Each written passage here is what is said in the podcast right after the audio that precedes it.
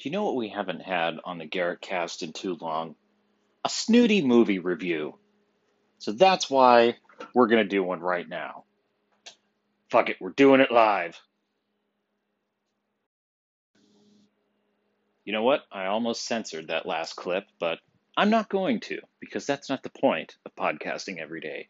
The point is to not censor myself. So we're doing it live. All right. So the film I watched was Kong on Skull Island. And uh, that may seem sort of random, but the, the, actually, well, it's not that random. A friend of mine who's a big fan of like Pacific Rim and monster movies and Transformers, the original cartoons, not the Michael Bay movies. That's a whole other story. Uh, big fan of all that kind of stuff. Loves the new Godzilla mythos where Godzilla's king of the monsters and he fights other monsters. And I have to admit, as a Godzilla fan myself, I'm quite I'm fairly enamored of these new of this new take on the characters. So Kong on Skull Island is really part of an extended universe, this monster King of the Monsters kind of universe in which Godzilla and Mothra and you know all of his other monsters he fights, King Ghidorah, they're all part of this same world and the Kong Skull Island film brings him into this world. They call these these sort of giant ancient species gaiju. What are they? Kaiju. Right? So the idea is that Kong is one of these and he lives on this island, Skull Island. I think that's a pretty smart way to do it, actually. I, I think there's a big push to put everything in an extended universe now because Marvel Studios just they just broke the mold with the Marvel Cinematic Universe. I mean, that's just so incredible. Now everyone wants in on it. And of course, I find it hilarious that Universal, you know, poor Universal, they don't have any superheroes.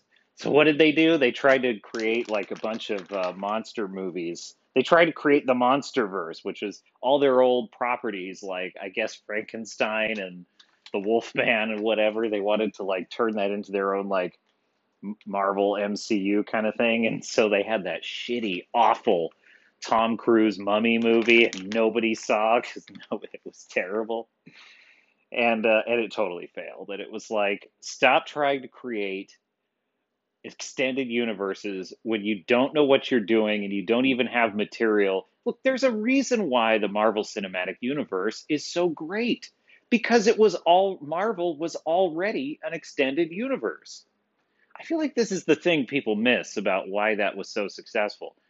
If you were a fan of comic books, comic books like I was, you would pick up Spider-Man and the Fantastic Four and you know, the Avengers, if that was your thing, right? Daredevil. My, my favorite was Spider Man. I just love Spider Man. And Spider Man is the darling of the Marvel Universe. He is, frankly, he is the best of all superheroes. But he would always run into the other characters. You know, in one issue, he'd work with Daredevil. In another issue, here comes uh, Ghost Rider on his motorcycle with his flaming skull head. And now Spider Man's working with him. And then once in a while, he'd fight, you know, Iron Man would lend him a weapon he needed. So the point is, those characters already lived in their in an extended universe for like all the decades of those comics. And X Men would run into Spider Man and help him with his own sort of mutant issues, so to speak. Uh, you know. So Marvel Studios, quite, you know, they correctly identified that if you could extend this to the films, that would just dazzle fans and be amazing. And by the way, it was a dream come true for us fans of those comic books because we always wanted to see that happen. And, you know, before the Marvel Cinematic Universe, which really began with Iron Man in 2008, before that, every superhero movie that came out was a standalone film that sort of ignored all the extended mythology of the comics always and you know sam raimi's spider-man films which are really great films they did not care about anything else in the Marvel universe. They only cared about telling the story of Peter Parker and his related, you know, villains and friends and so forth. You know, and the only thing that's sort of disappointing about that as a fan of the comics is you kind of what would happen if Spider-Man ran into Iron Man? Like that would be interesting to see. So and it also resulted in every superhero movie was sort of very different than every other superhero movie, even if they were superheroes that, you know, would have existed in the same universe. Anyway, that's sort of a. Digression. The Godzilla movies are actually doing a pretty good job of creating this extended universe of monsters, and I have to hand it to them. I feel like they're doing it the right way. They sort of know what these movies are. They don't try to they don't try to take themselves too seriously, but neither are they completely tongue in cheek either. And they make a pretty a pretty game effort at well written, well acted, well put together films that are pretty fun to watch. I think one of the worst elements of watching the original Godzilla films was always the human characters. They were always kind of a distraction, like all you wanted to see was Godzilla beating up on Mothra, and instead you would just have, you know, hours of dialogue of these of these scientists all grouped together sort of watching the fight and commenting on it. And it was almost like a peanut gallery of scientists commenting on Godzilla fighting Mothra and then they would trot out their their dumb little tank that we knew wasn't going to work and it would fire its missile and it would have zero effect. And it would only piss Godzilla off and then he'd crush it. And it was like and it was clear that the humans only were there to give Godzilla a reason to just crush things and and also to allow the humans to philosophize about the arrogance and failures and flaws of humanity. And oh woe betide our terrible usage of this planet. This is our comeuppance. That's basically so these these new films make an effort to upgrade that but they i think they succeed well at that but not 100% i think that the films really do still suffer a little bit from that problem of there are times in the Godzilla film that the characters seem, the human characters seem a bit ancillary. So Kong takes place in the 70s, just literally at the end of the Vietnam War, like right when it's sort of declared over. That's when this movie picks up, which is the first brilliant thing about Kong. They do it, they, they drop this story right in the strife of the Vietnam era, and they they even have a great soundtrack of 70s era songs and so it's a period piece taking place in the 70s and I think it's just a really cool way of doing it, especially since the first Godzilla film hinted that the uh, nuclear tests in the Pacific in the 50s were not just tests of nuclear bombs, but were in fact an attempt to kill Godzilla, which is pretty cool. So putting Kong in the 70s kind of bridges the gap of that mythology because the, there are references in the movie to those tests and the founding of Monarch, which is this secret zool I love it. A secret zoological organization with a mandate to save the world from monsters. So zoologists have never had it so good. They've never been so heroic. They're like secret I, I'm laughing because I read it on like Wikipedia. I was like, I was like reading like a Wikipedia entry on the movie or something, and it talks about how the the secret zoological organization monarch, and I'm like, what? That's not a, that's not how you describe that. Anyway, it's a secret spy organization of zoologists who study these giant monsters and have to like they have a mandate to like protect humanity. It's like imagine a CIA like like Mission Impossible, right? They're sort of like a a more secret group than even the CIA is secret. Like they're like a they're so secret nobody knows the Impossible Mission Force exists. Not even like most people in the CIA or something like that. right. And so they've taken almost that concept of there's this super secret organization covering things up and hiding things, but they're zoologists. I just think that's funny. but the actual situation of the films oddly justifies that. You would need zoologists, I guess, to study giant, massive monsters that we have no idea where they come from or what they're how to stop them. So, right off the bat, uh, it's a great setup for the film. It's got so many freaking great actors. I just the, the the worst part about the movie is it's just it's overstuffed. I mean, you've got John Goodman, Corey Hawkins, uh, Samuel L. Jackson, uh, Brie Larson, Flathead, as my friends like to call her. Uh, that's I won't speak for them, but uh, her performance is, shall we say, typically wooden. Uh, who else? Ah, I'm drawing a blank. Oh, uh, Tom Hiddleston. Of course, Tom Hiddleston, who steals the show.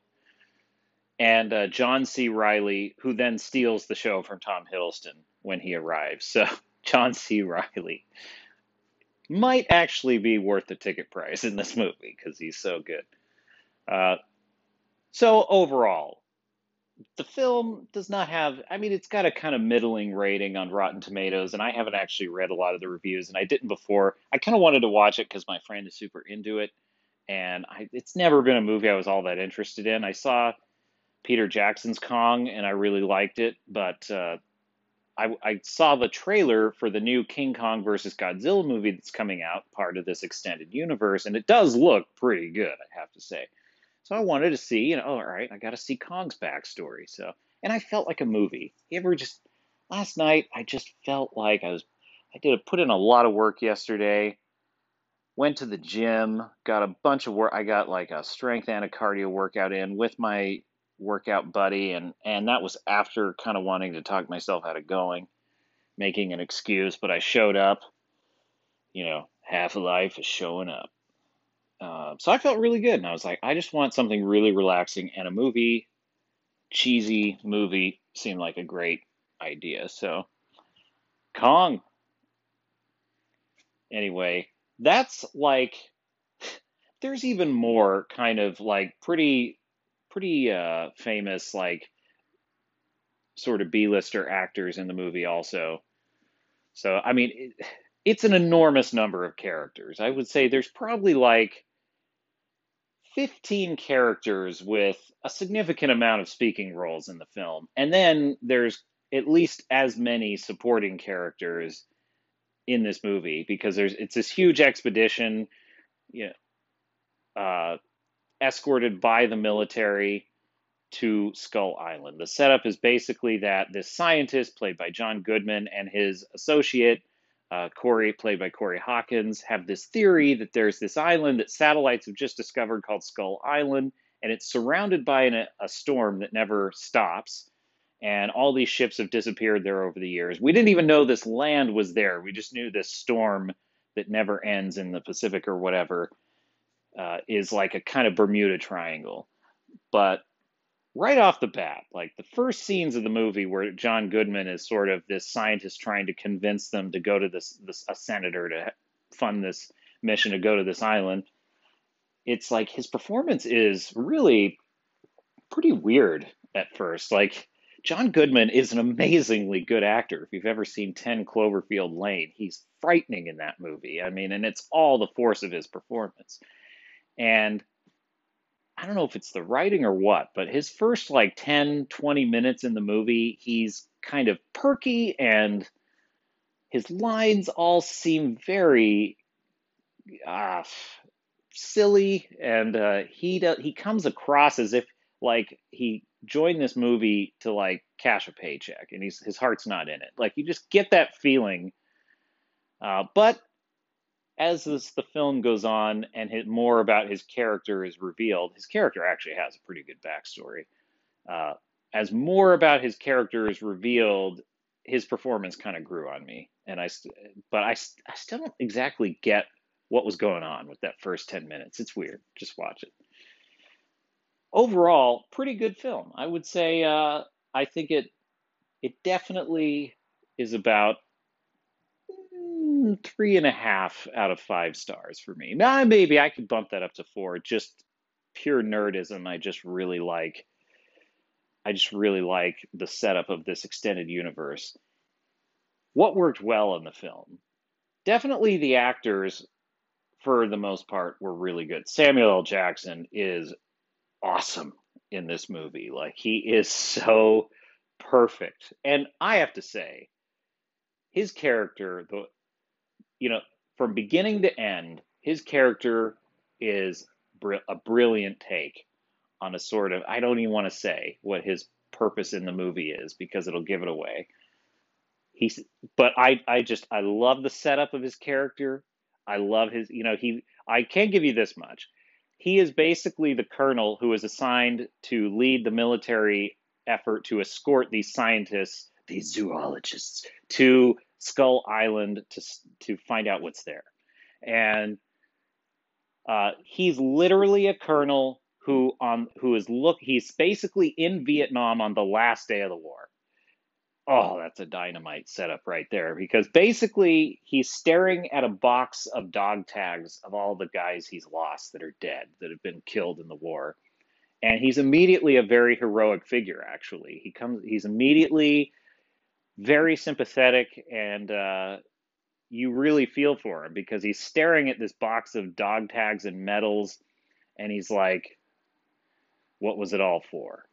And it's like that i mean he's basically a colonel who is due to go home after having you know in defeat as part of a defeated army. And i i just think that it's great. And everything about his character from that point on is fantastic. And his performance is, I mean, it's Sam Jackson. I mean, it's like he, I don't even think he has to put in much effort at this point. He's so good at it. So I'm not going to say any more about his character because I just, I kind of love how he progresses in the movie in surprising ways that I didn't really see coming. So I don't want to, I don't want to spoil anything for you. Um, what else?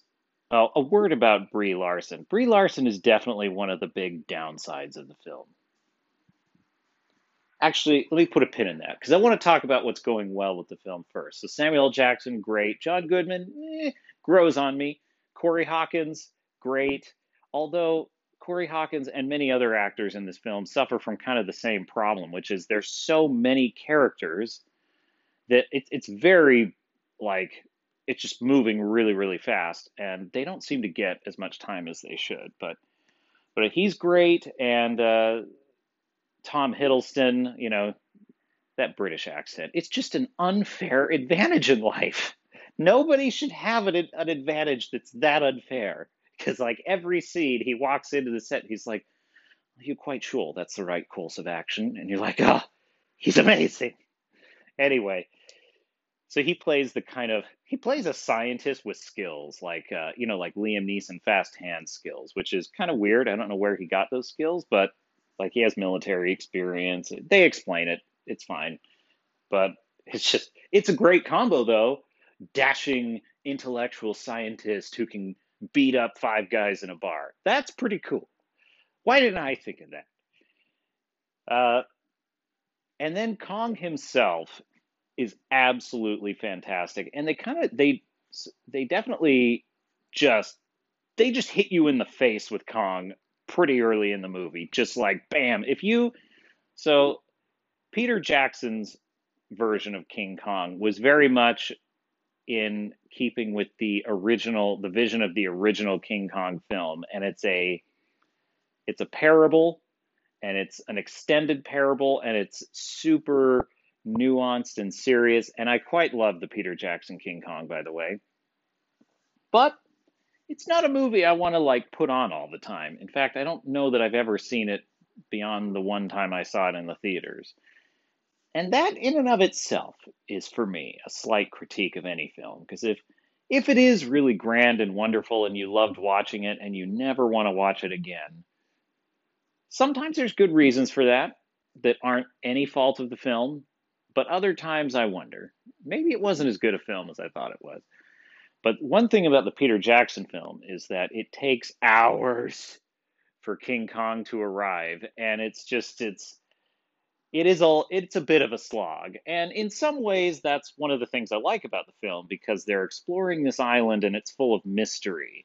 And they're you know but the problem is it's called king kong so we sort of know from like minute one what we're in for and it takes a long time for we see kong and that's kind of a mm, promise of the premise problem there so kong on skull island totally the opposite they kind of do I was kind of expecting a long wait for King Kong to show up, and then bam, there he is, and he just is like smashing things. He's like Kong smash, and just and it's glorious. I mean, it's if you really so there's two I think audiences. There's the audience that wants the sort of literary, uh, cautionary tale, Peter Jackson King Kong that takes its time and tells a, a film story, and then there's the nerds who are like, yeah, this is my fire truck, and he's fighting a fighter jet, and slam them together. If you're that, if you want to see all your toys coming to life that you played with as a kid, this is the movie for you. Because Kong basically just has a giant fight with helicopters, like right in the beginning, and it's it's literally it's literally something that like an 11 year old boy would have imagined in his in his bedroom with all of his you know with all of his helicopter toys and his King Kong. That's probably what I would have done, quite frankly. So, and I know that for some of you, that's not going to be a recommendation of the film, and for others, you're like, "Oh, awesome! I'm I'm going to go rent it right now." And you're both correct. so, I really enjoy. For me, it's a recommendation of the film because they they did this really well. Actually, I mean, they brought the character to life in exciting ways. Like, let's just be honest. If there were such a thing as a giant ape the size of, say, the Empire State Building, what would you want to see? Would you want to see him, like, have thoughtful philosophical exchanges of expression with a human character and develop a sort of shared humanity across species? Or would you rather see just helicopters smash out of the sky and he grabs a tree and he whacks a big lizard? That's what you admit it. You want to see the last thing.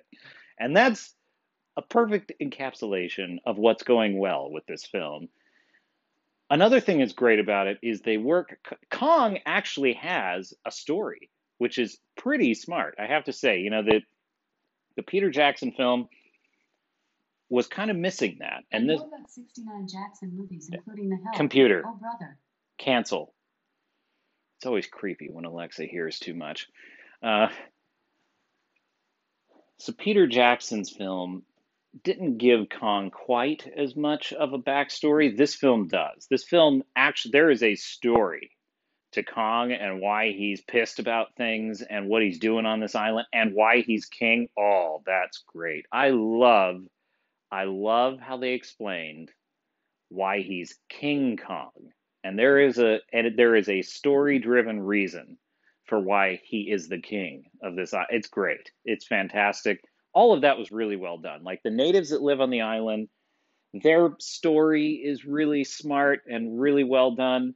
And then all the creatures on the island are basically explained through the same shared mythos of the Godzilla film, which is that in an ancient, ancient time on our planet, there were these giant, crazy sized creatures that were just fed that fed off of radiation from the from the primordial era of Earth, in which Earth was a much more radioactive planet and it could sustain these kind of bizarre organisms that no longer, but there's still a few of them around.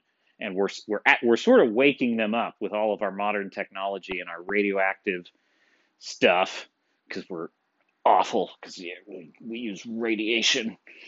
Oh, we're so awful. Anyway, it's our fault. And so the monsters are waking up, and Kong is kind of like, so he's in this world. And so all the creatures you encounter, and there are a few that are blood curdling, let me tell you.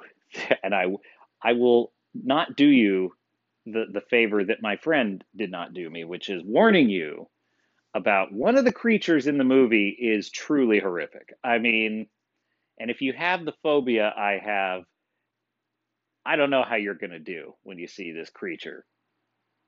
I even kind of figured out it was coming and I still wasn't prepared for it because I never thought of it that way. I was like, and I know this is all super vague but it's because I don't want to warn you. I want you to experience it. I guess what I'm saying is I'm recommending the film. I want you to see the movie's pretty good. It's not the most deep film ever, and it does have problems, but the monsters are great. Kong has a backstory. Most of the characters in the movie are really good. Samuel L. Jackson is excellent. John C. Reilly is excellent. And Tom Hiddleston is suitably Tom Hiddleston and uh, does does well at what he is there to do. So let's talk about what's not working in this film. Well, the first thing is what were they thinking stuffing it with this many characters? I mean, it is stuffed with characters. I mean, part of the problem in the first 20 minutes of the film, it's a it's almost a montage level of speed because they have to like, okay, now we're in here. Now we're in Vietnam. Now we're on the ship. Now the ships go to Skull Island. Now we're flying to Skull Island. Now we're on Skull Island. And it's like super fast paced because they have to introduce all these characters, and all these characters have to have lines, and they all have to have like their short little backstory blurb.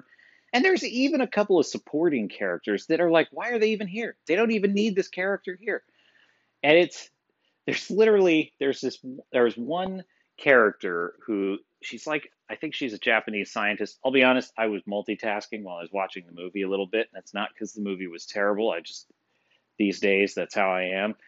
And I did miss a couple parts, just a line or two here or there. Nothing that important, trust me. Most of the movie is Kong smashing things. But there's just this one character she's like a japanese scientist or something and she has like zero story like she's just there to sort of she's actually a lot like the characters in the original godzilla film. She's just there to comment on things. And i'm like why is she here? Lovely beautiful actor but uh don't know didn't really have a part so. So there's a lot of and there's and also there's a lot of vietnam uh, soldiers in vietnam veteran soldiers in the movie and that's a really great high positive of the film but but it's like a whole platoon. And it's uh, and there are some reasons for that but if you do wind up with there's so many characters competing and they all have actually i think one of the the reasons why it's kind of works so well and has so many problems at the same time is because there's way too many characters which results in way too frenetic a pace of the film to the point where it's even kind of odd at certain points in the movie. The pacing of the, you know, it's like it's jumping around to things that don't seem to connect to each other. But each of the characters do have fairly good stories, and I have to say, I the Vietnam angle is brilliant in this movie because it's so compelling, and they give all these characters have a real story. It's not like you know, sometimes these monster movies and superhero movies, they get kind of a bad rap for not being serious movies. You know, they're not telling a real story. But I'm telling you, this one, at least from the Vietnam veteran angle and the era of that time and what was going, I mean, it tells a pretty sober, down to earth story. It's like these are Vietnam soldiers who are they are they're on a detour. They were on the way home as a defeated army, but they they're on a detour to this island and they all have their own demons from just that and their experiences in the war it, that is just that is probably a big reason why I even liked the film as much as I did. I'd say that's probably like 60% of why I enjoyed the film as much as I did because it was a really if if they had sort of just been scientists with a couple smart private security guys like it would not have been a good film. I I think having this sort of and I don't think I've ever exactly seen a movie that takes on that kind of specific situation of like not long after the Vietnam War dealing with veterans, not during the Vietnam War when they're in the sock and they're why are we here? But like literally the day the Vietnam War ends and all these guys that have been fighting for all this time really the survivors who've watched all their buddies die and they've just been told, you know what, we lost, we're packing it in. What what do they do now? Like I don't think I've ever exactly seen that in a film, and maybe I just missed that one, but that's a really and then you drop them on an island with crazy monsters and what are, and it's it's a weird kind of like they're they're in another war, but it's one that they could never have imagined. That's a pretty hard hitting story, and uh, there's a lot that's good there. But there's way too many of them. There's just so many of them that all those wonderful stories are competing with each other, and some rise to the surface and some sink to the bottom, and it's kind of a mishmash. So that's one of the weakest parts of the film. Now to maybe the absolute weakest part of the film, and that is Brie Larson. Wow. I talk about an actor who she's being hired for her looks. Let's just be honest, because Captain Marvel was already kind of a boring character in comic book lore, and she is about as wooden and stilted an actor as I've ever seen. She is the female version of Hayden Christensen of Star Wars fame. I mean, you can almost see her visibly sweating when she has to bend her face into an expression.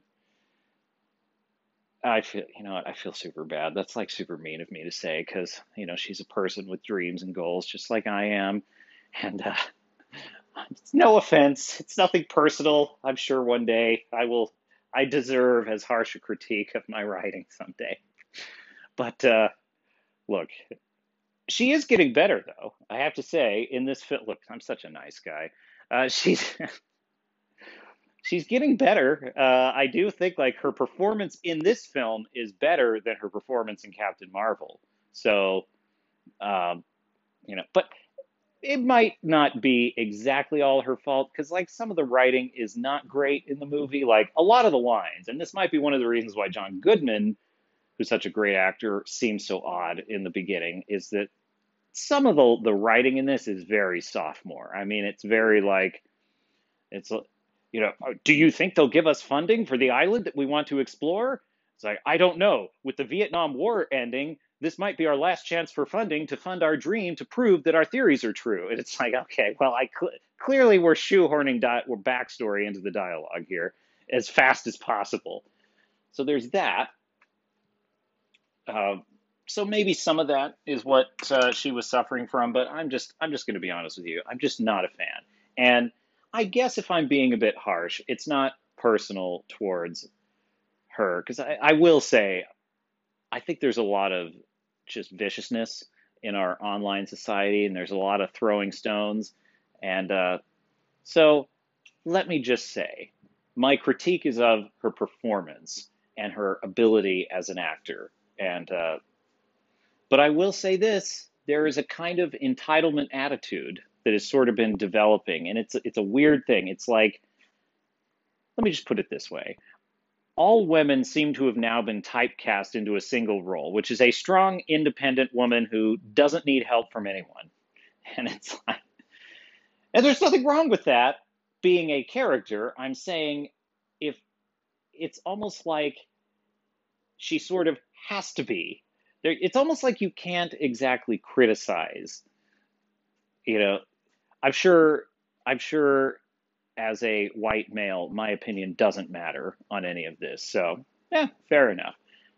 But that's exactly my point. Is like in our bizarre culture that has developed, in which there is a proper way to think and say, and anything that goes against that is sort of, uh, you know,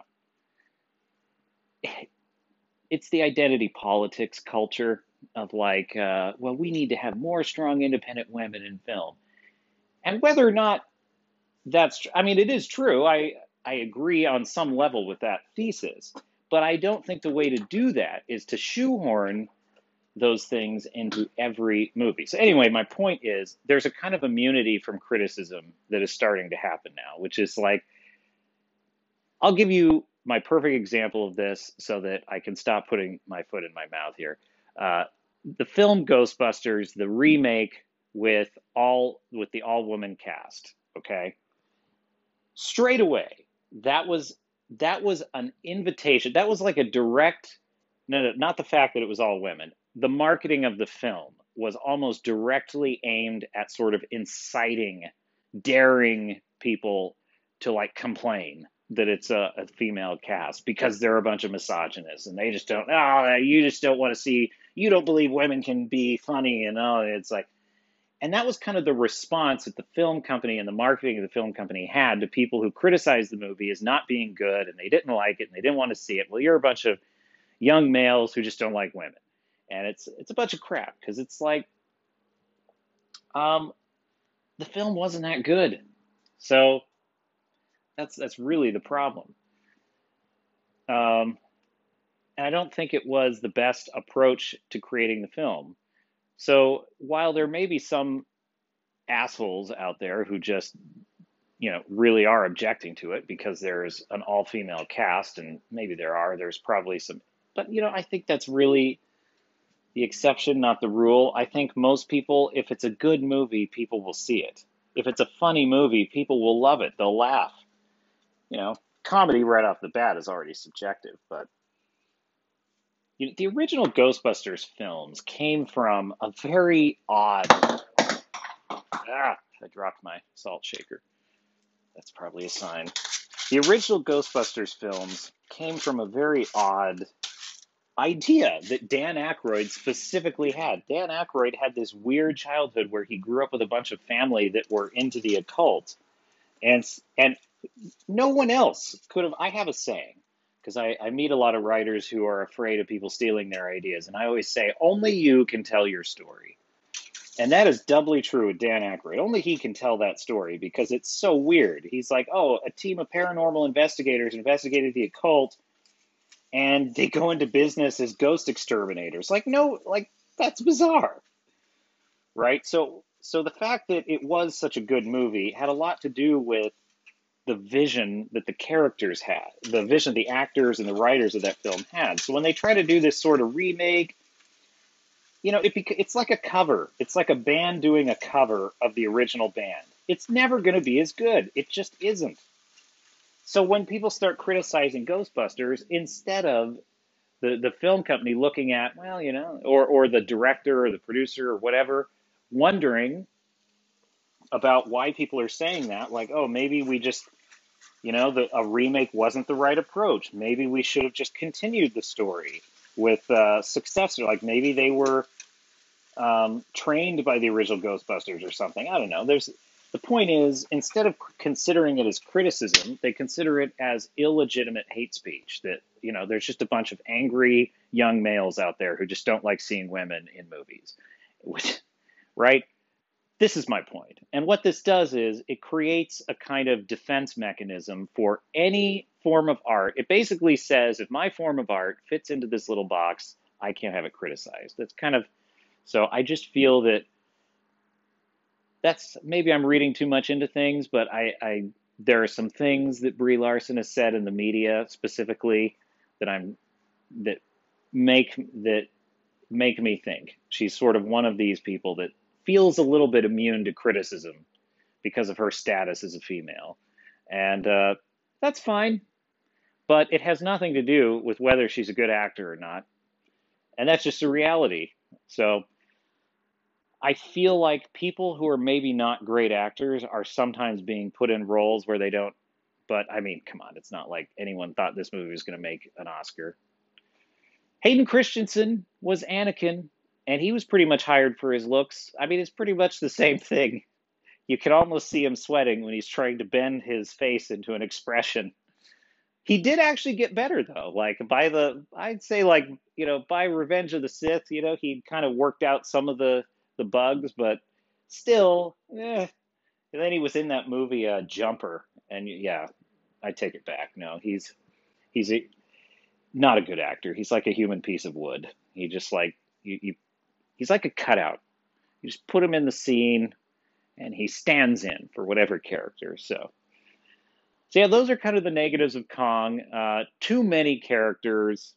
One really ugh, per, not good performance at all. Uh, and uh, if it is a bit of a, you know, kid playing with your toys kind of movie, uh, there's a lot of there's a lot of smash and explosion and crazy stuff, but with a fair amount of hard hitting character driven story, both for Kong and for the characters on the island. So, bit of a mixed bag. I think I'm kind of saying if you're kind of a nerd and you like these things, you're gonna you're gonna love this movie, and it's a worthy entry into the Godzilla monsterverse. If you're looking for something a little more literary, much more in the vein of Peter Jackson's take on King Kong, I'd say go watch that movie instead.